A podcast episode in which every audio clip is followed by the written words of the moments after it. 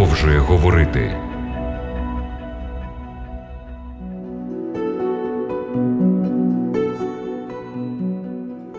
Шановні радіослухачі, радий вітати вас на хвилях радіо Голос Надії в програмі Біблія продовжує говорити. З вами я, її ведучий Володимир Гриневич. 10 розділі книги Даниїла, який ми розглянемо сьогодні, розпочинається останнє відіння книги, яке продовжується в 11 та 12 розділах. Воно було дане 536 року до нашої ери, третій рік правління Кіра, царя Персії. Про що це видіння і яке воно має значення для нас, ми дізнаємося сьогодні. Десятий розділ розпочинається з наступного повідомлення. Тими днями я, Даниїл, був у жолобі три тижні часу. Любої страви я не їв, а м'ясо і вино не входило до моїх уст. І намащуватися не намащувався я аж до виповнення цих трьох тижнів часу. Чим був викликаний піс Даниїла, що стало причиною його жалоби протягом трьох тижнів часу? Історичні події того часу викликали тривогу. Пророцтво, яке передбачало завершення полону і вихід з нього, виповнилося. Даниїл міг його констатувати. Приблизно за рік до цього, за дозволом Кіра, біля 500 тисяч вигнанців змогли відправитися назад в Єрусалим під керівництвом Зоровавеля. Але на жаль, Даниїл був вже занадто старий, щоб повернутися на батьківщину. Йому було вже більше 90 років. Тому одночасно із радістю і сумом він спостерігав за цією подією, якої так чекав і про яку так молився. Однак переживання Даниїла не обмежувалися простим жалем про неможливість повернутися через свій похилий вік. Четвертий розділ книги Ездри розповідає про настрої поверненців юдеї. Хтось, дивлячись на початок відбудови храму, радів. А багато хто, будучи свідками величі храму Соломона та Єрусалиму, дивлячись на їхні руїни та занепад краю, плакали. Також з'явилися тенденції до перешкоджання цьому будівництву від навколишніх народів, переважно самарян, які дивилися недобрим поглядом на нових переселенців, що ревно шанували Бога і представляли загрозу для їхньої релігії, яку вони вже пристосували до навколишнього язичництва. Ці тенденції згодом переросли у відкритий опір. Новини досягли Даниїла і спонукали його до посту і молитви. Протягом 21 дня він молиться і поститься за репатріантів. У відповідь Бог показує йому велику боротьбу, піднявши завісу, яка приховує невидиму реальність від видимої. Пророку було дозволено побачити небесну війну, яка прихована за земними битвами. В п'ятому та шостому віршах 10-го розділу книги Даниїла описане віддіння, яке було дане пророку біля річки Хеддекел.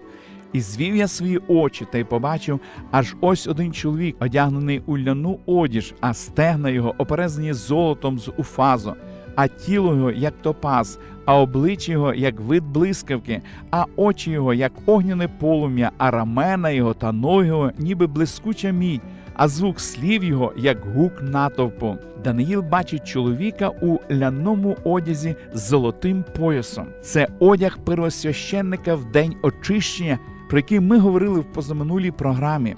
Однак цей первосвященник відрізняється від первосвященників в Єрусалимському храмі. Він увесь сяє, тіло, як топаз, обличчя, як блискавка, руки, як мідь, очі, як вогонь, а його голос звучить, немов шум великого натовпу все описується в найвищому ступені, щоб передати надзвичайний, надприродній, божественний характер цього священника. За словами Даниїла, його супутники налякалися і повтікали, а сам пророк, приголомшений Божою присутністю, падає в заціпенінні на землю. Та якою б не була реакція Даниїла, його видіння свідчить, що Бог контролює земну історію. Справді, у наступному описі видіння ми побачимо, що Бог відкриває Даниїлу панораму історії людства від часів пророка до встановлення Божого царства. У цей момент з'являється Гавриїл, ангел, який вже вкотре відвідує Даниїла, щоб відкрити Божі таємниці. І ось рука доторкнулася до мене, пише Даниїл, і звела мене на коліна мої та на долоні моїх рук. І сказав він до мене: Даниїле, мужу любий, зрозумій ті слова, що я скажу тобі, і стань на своєму місці, бо тепер я посланий до тебе. А коли він говорив зо мною це слово, устав я та й тремтів. Це 10 та 11 вірш 10 розділу. Читаючи цю розповідь, необхідно звернути увагу, що ангел тричі торкається Даниїла. Перший дотик дає змогу пророкові підвестися і почути підбадьорливі слова з небес. Не бійся, Даниїле, бо від першого дня, коли ти дав своє серце, щоби зрозуміти видіння і щоби упокоритися перед лицем твого Бога, були почуті слова твої, і я прийшов ради твоїх слів. Молитва Даниїла привела в рух небеса. Для нас це гарантія. Бог чує наші молитви, і це велика розрада у важкі часи. Другий дотик дозволяє Даниїлові говорити. Прок виливає свої почуття перед Господом. Мій пане, у цьому видінні обернулися на мене болі мої, і я не здержав сили в собі. І як може цей раб твого пана говорити з оцим моїм паном, коли в мені тепер немає сили і не залишилося і духу? Отже, Бог не тільки говорить з нами, Він бажає, щоб ми відкрили свої уста і могли розповісти йому про наші почуття, потреби і прагнення. Третій дотик повертає пророкові силу. Коли він визнає свою слабкість, ангел торкається його та зміцнює словами про Божий мир. Не бійся, любий мужу, мир тобі, будь міцний і будь сильний. Не забувайте, ангел був посланий до Даніїла у відповідь на його молитви, щоби дати йому розуміння. Іншими словами, віддіння в 10 розділі має на меті заохотити Даніїла в період його смутку і роздумів з приводу ситуації в Єрусалимі. Навіть якщо ми стикаємося з нещастями, Бог перебуває з нами, і ми можемо мати в серці мир. Його люблячий дотик дає змогу нам з надією дивитися в майбутнє. Завдяки пророкові Даниїлу маємо певне уявлення про велику боротьбу між силами добра і зла. Протягом трьох тижнів Гавриїл боровся із силами темряви, намагаючись протидіяти впливові злих ангелів на Кіра. Перед закінченням боротьби сам Христос прийшов на допомогу Гавриїлові, і про це Гавриїл сповістив. Але князь Перського царства стояв проти мене 21 день. І ось Михаїл, один із перших начальників, прийшов допомогти мені, а я позоставив його там при начальниках перських царів. Небо робило все можливе для Божого народу. Врешті-решт була здобута перемога. Сили ворога залишалися приборканими по всі дні Кіра та його сина Камбіза, котрий царював близько семи з половиною років. У 13-му вірші говориться про Михаїла, захисника народу та переможця сатани. Потрібно розуміти, що Михаїл в Біблії це не просто ангел, навіть найвищий. Михаїл єдиний в Біблії, хто має титул Архангела, що означає володар ангелів. Інших архангелів Біблія не знає. Навіть Гавриїл ніде в Біблії так не називається. Михаїл має божественну природу. Він єдиний може перемогти сатану. Він князь і спаситель Божого народу. В оману може ввести характеристика Михаїла у 13 тексті 11 розділу. Один із перших начальників.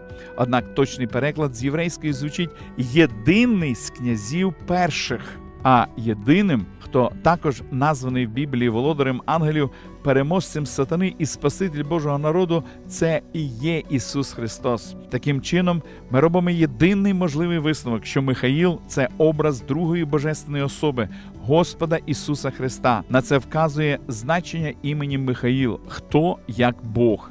Необхідно зауважити, що Христос називається цим ім'ям у пророцьких книгах у випадках прямого протистояння з сатаною, знаючи, що повстання підняти сатаною переслідувало мету опанувати престолом Божим і стати подібним до Всевишнього, ім'я Михаїл найкраще підходить тому, хто взяв на себе задачу і місію виправдати характер Божий і спростувати несправедливі вимоги сатани. Якщо ми додамо до цього ім'я Христа, дане у пророцтві Ісаї ім'я Еммануїл, що значить з нами Бог, а також ім'я дане Христу при народженні Ісус, що значить Господь спасає, ми отримаємо повне відкриття про божественну природу та боговідкриваючу і спасительну місію Христа. Ангел Гавриїл прийшов до Даніїла, щоби сказати йому що чекає святих протягом усіх прийдешніх століть аж до другого пришестя Христа. Про це написано в 14 вірші. І прийшов я, щоби ти зрозумів, що станеться твоєму народу в кінці днів, бо це видіння ще на наступні дні. Далі ангел сказав Даниїлові, що він повертається і буде продовжувати боротьбу з силами темряви, які борються за право встановити контроль над свідомістю перського царя. Та тепер я вертаюся, щоби воювати з перським князем. А коли вийду, то ось прийде грецький князь. До тих пір, поки ангел Божий отримуватиме сили темряви, що прагнуть до захоплення влади перської держави, імперія залишиться сильною і самостійною. Але коли божественний вплив через вибір правителю буде усунутий, і контроль над вождями народу повністю опиниться в руках сил темряви, імперія впаде. 200 років по тому армія Олександра Македонського виконала це передбачення. В 21 вірші написано: Але об'явлю тобі, записане в книзі правди. І немає нікого, хто зміцяв би мене проти них, окрім вашого князя Михаїла. Тут підкреслюється думка, що Михаїл. Христос зміцяє не тільки свій народ, але й ангелів, які задіяні у великій боротьбі. Таким чином описана тут велика війна. Це війна між сатаною, князем темряви, що представляє інтереси земних ворогів народу Божого, і Христом, великим князем, який представляє народ Божий. Ця війна лежить в основі великого конфлікту між добром і злом, що проявляється в політичному, соціальному та релігійному злі, яке наповнює світ.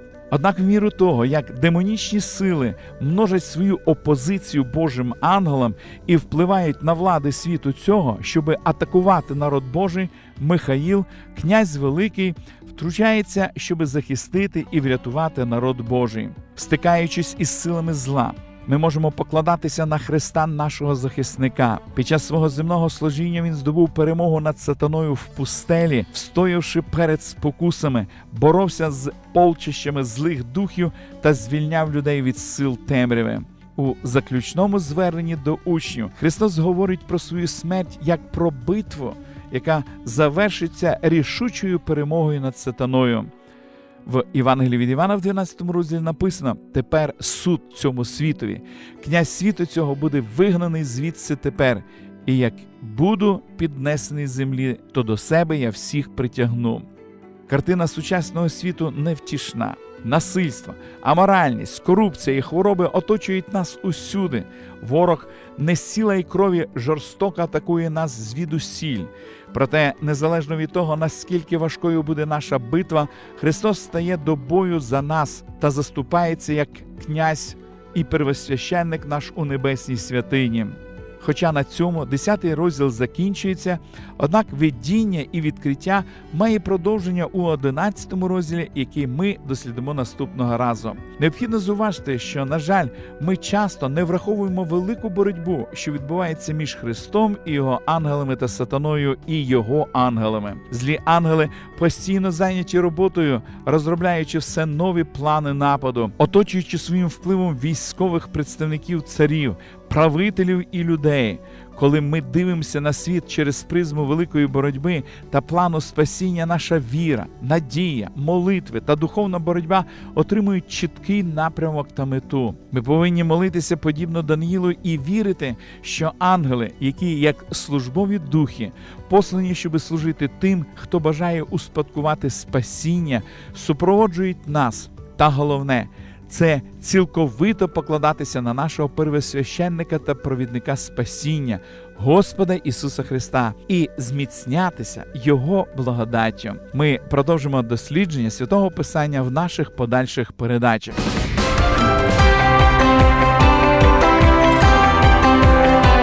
Лише світло, лише добро, лише надія. Радіо голос надії.